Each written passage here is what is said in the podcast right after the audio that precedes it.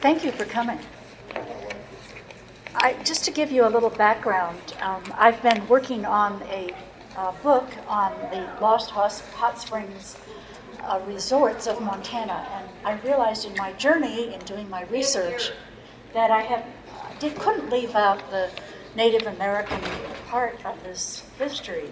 So what I'm presenting today is a little bit of that uh, research uh, which has been more difficult than I thought it would ever be because there are there's an oral history, not a written history. And so some of the written things are maybe hearsay, um, I don't know. But I will tell you what I've learned so far about two hot springs uh, in the uh, Bitterroot Valley. Okay, I'd like to start with one of the um, quotes that I'll be showing you today from a favorite author of mine who writes historical novels and um, that's Catherine Govier. And Catherine um, has said a lot about historical truth and narratives and stories and so on. So, what I would like to share with you is her view that truth is discovered backwards. And it's fact buried in the flow of impression, in the rubble of stories, uh, told then and now to suit a purpose. So, it's a few of these stories that I would like to share with you and you'll see a mix in this presentation of some of the stories and some of the current um, remnants of those stories that I discovered. I think it's really important when you're doing this kind of history to physically go to the places um, that one is talking about or researching because you pick up things. Uh, um, I'm from the 60s also, so um, I pick up vibes at these places and I find it interesting to kind of get into the flow of that. So, I, uh, soaking in hot springs is a treasured Montana tradition that predates trappers and white settlers. Native Americans are known to have used thermal springs around the state for rest and healing for as long ago as we learned at lunchtime as 14,000 years ago. Later, settlers and miners began developing hot springs as their community plunge to be used for weekly baths. Uh, and other springs in, in the state of Montana were developed then as resorts or healing um, centers. In fact, there's a newspaper account of a miner from Butte um, who went to the hot springs near Butte, um, the Pipestone, and once a week, he said, because if the, if the Indians did it, he was going to do it too. That is, take his weekly bath. So there are approximately 61 hot springs in Montana. And this history then is uh, addressed through myth and legend and folklore. I became just a little bit of academic stuff here, but I became interested in well, what's the difference between a myth, a legend, and folklore. And I'll just just a little bit on that. I think we have to get at this history, as I said, through other ways than simply looking in archives. So, myth is a traditional story, then, consisting of events that are ostensibly historical, though often supernatural, explaining the origins of a cultural practice or a natural phenomenon. Whereas a legend uh, becomes a narrative, then, of human actions that are perceived both by the teller and the listeners, to take place within human history and values to possess certain qualities that give the story a sense of truth. And finally, folklore, we can say then, is traditional art, literature, knowledge, and practices that are passed on in large part through historical and communication and example. So there's a little bit of all three of these things in the stories I'm going to briefly tell you today. So I'm going to talk about just two springs in the Bitterroot Valley, uh, Sleeping Child Hot Springs near near Hamilton here, and then the other, the Lost hot, uh, Trail Hot Springs near Sula, which has been formerly called the Gallagly Hot Spring. So, um, just, just to move on a bit with that, there are some positive and negative ways that one can view hot springs uh, and their stories. And just uh, a little bit on the negative side. If you're a Jungian and you're familiar with archetypal theory, the archetypes always have a positive and a negative side. So, um, to talk about the negative folklore connected, and then I will go into uh, some views of both of the springs. Um, the Native Americans often thought of uh, what are called little water people, and uh, these were small beings, often in human form, that inhabit springs. And of course, um, they were figments of the imagination, probably, but uh, they were often in human form uh, around streams and lakes and other bodies of water. They are not evil necessarily, but they're generally feared by many American Indian groups um, whose folklore includes tales of encounters. So people encountered, so they said, these little uh, water beings. Uh, sometimes they're called water babies uh, near near hot springs, and um, sometimes this little being was a little man, a dwarf who pulls at fishermen's lines, or an old woman who occupies a specific spring and is sometimes seen at dusk. Narrative material concerning them chiefly has to do with anecdotes, with stories of accidental encounters with them. So I haven't hung around some of these streams late in the evening, but I'd like to see one of these little water people. I wanted to mention the underwater uh, panther because uh, although I couldn't find any evidence that it the uh, stories here in the Bitterroot Valley, it was a powerful uh, mythological uh, being during uh, in the Central Plains and some of the other areas in the United States. And this being was a, a cat, a big cat. Um, you can see an example up here um, of this uh, image um, that had scales on its back and on its tail. It was a combination, uh, a chimera, if, you if you want to call it that, between a, um, a regular cat who lived in the water and uh, a dragon who had uh, scales and points on its tail. And this, this was a often uh, viewed as a negative figure that um, caused people to drown in bodies of water. So that was the negative side of it. And also, as the years went on, the decades went on, and white settlers came in the mid 1800s into the Bitterroot Valley, there were sometimes conflicts between Native Americans and the white settlers about who had rights to and used um, the streams. So there were battles often at these streams.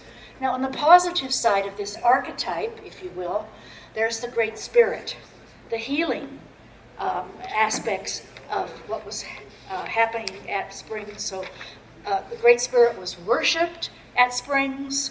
Um, it, Springs healed the sick and the wounded.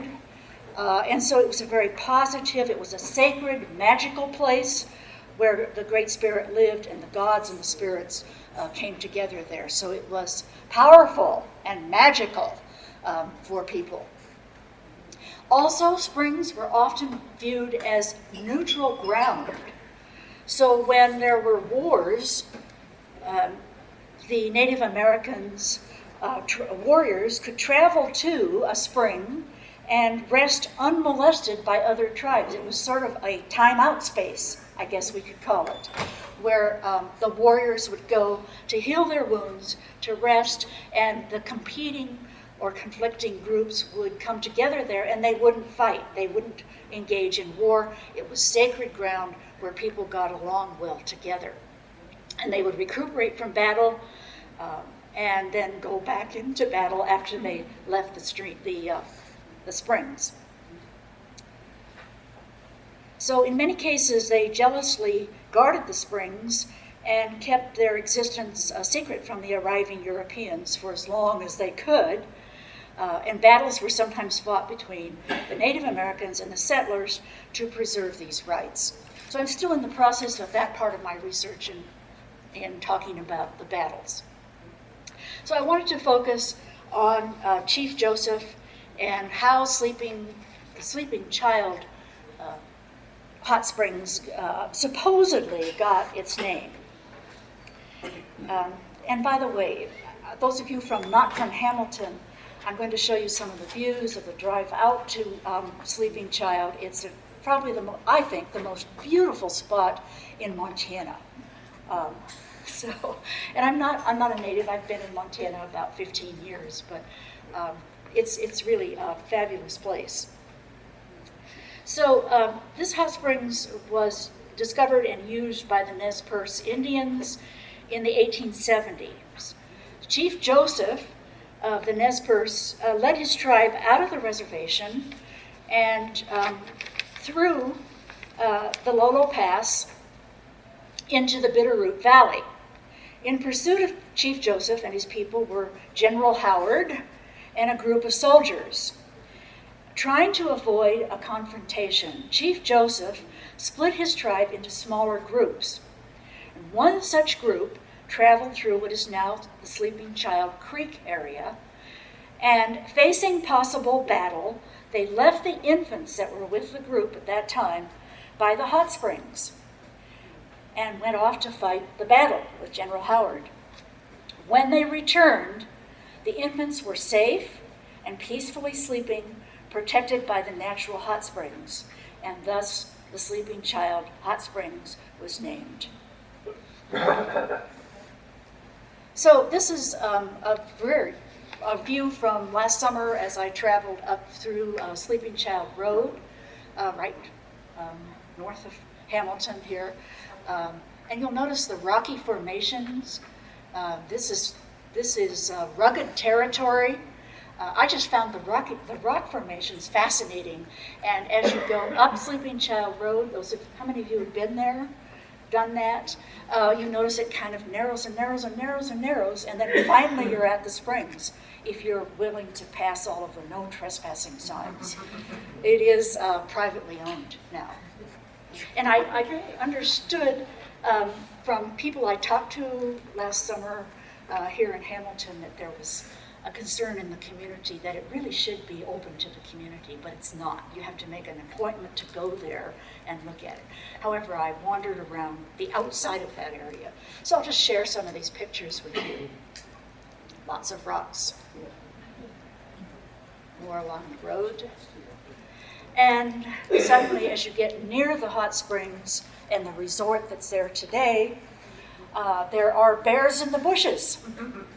I was sort of shocked by that. These are modern day bears, um, but there are the bears, and they're all kind of uh, statues around the perimeter area where the resort is located. I wasn't too much interested in this part of it because that's modern. I was looking for older things, but the bears are modern also. So there, there they are in the bushes. There are some bears uh, at the entrance. So you can see here, here's the sleeping child up here, and a bear here, and a bear here. And I wasn't allowed to go beyond that point uh, at, on the day I was there. Some people from California had rented the whole resort, and so as a Montanan, I wasn't welcome.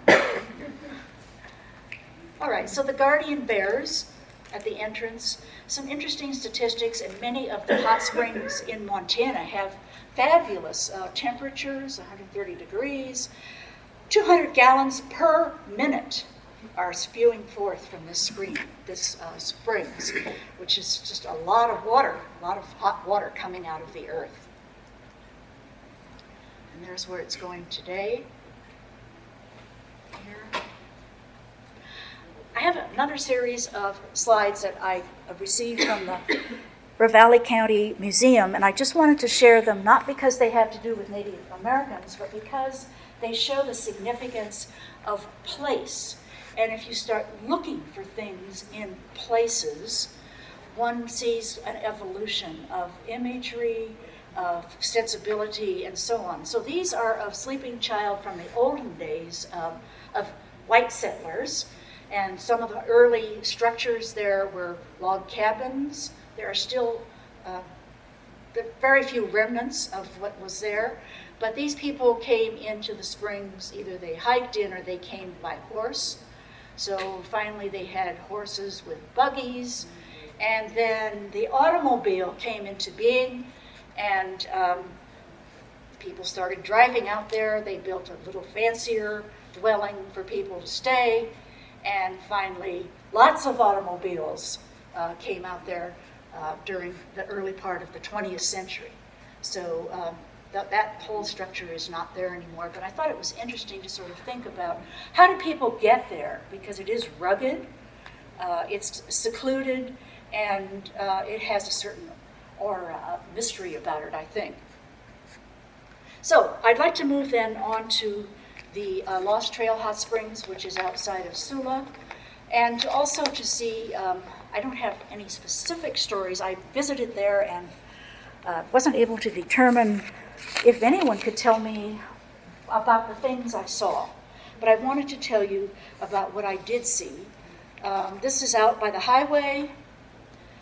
Nice modern sign pointing the direction. It goes down, down, down into a camp area with very rustic cab- cabins.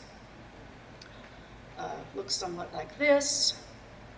And then I discovered on the property, I, I did ask permission to wander around and take pictures, and I saw this remnant of uh, Native American teepees. No one seemed to have any information about it, so um, I took some pictures, but I thought it was interesting that in this setting that was important um, spiritually and medicinally to the Native American population, that we have a sort of remnant of maybe how they dwelled when they stayed around the hot springs um, during the olden days, let's call it that. And then I was sort of looking at trees and I came upon uh, this image of uh, Native American carved from a tree that's still rooted in the ground. It wasn't hauled in, uh, it was made right there. And I thought that was interesting that these themes sort of bubbled up like the spring from um, someone's idea of of what the sacredness of that spot meant to the Native Americans uh, much earlier, and uh, made a tree into kind of a totem, but it's not, an Alaskan or Canadian totem. It's unique, I think, to the Lost Hot Springs. So if you if you go there, uh, be sure to look to your right as you come down the steep driveway because you'll see uh, the chieftain there. I was also interested in how artifacts somehow often are preserved. And this is a much later artifact, but I, with my interest in hot springs, I couldn't re- refrain from sticking it in here. This is the dining room, part of the dining room uh, at Lost Hot Springs. And if you've been there or if you go there, I encourage you to look up at the ceiling because on the ceiling you will see hanging down these strange looking pipes, and they're made of wood. Um, so these were the pipes that piped the water down from the hot springs uh, to the to the bathing pool area from the 19th century. They are made out of wood with some, um, you can see the spirals around them.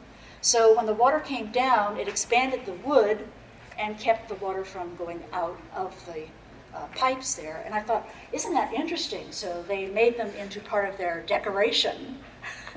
um, uh, of their dining room. So I would um, like to just sort of conclude with another quote from uh, Catherine Govier, who said, Time is a vessel, and it is a vessel, and it contains all kind of a, a soup of all sorts of things that are images and attitudes and feelings about a place. Um, and the past is then the stories we fill it with.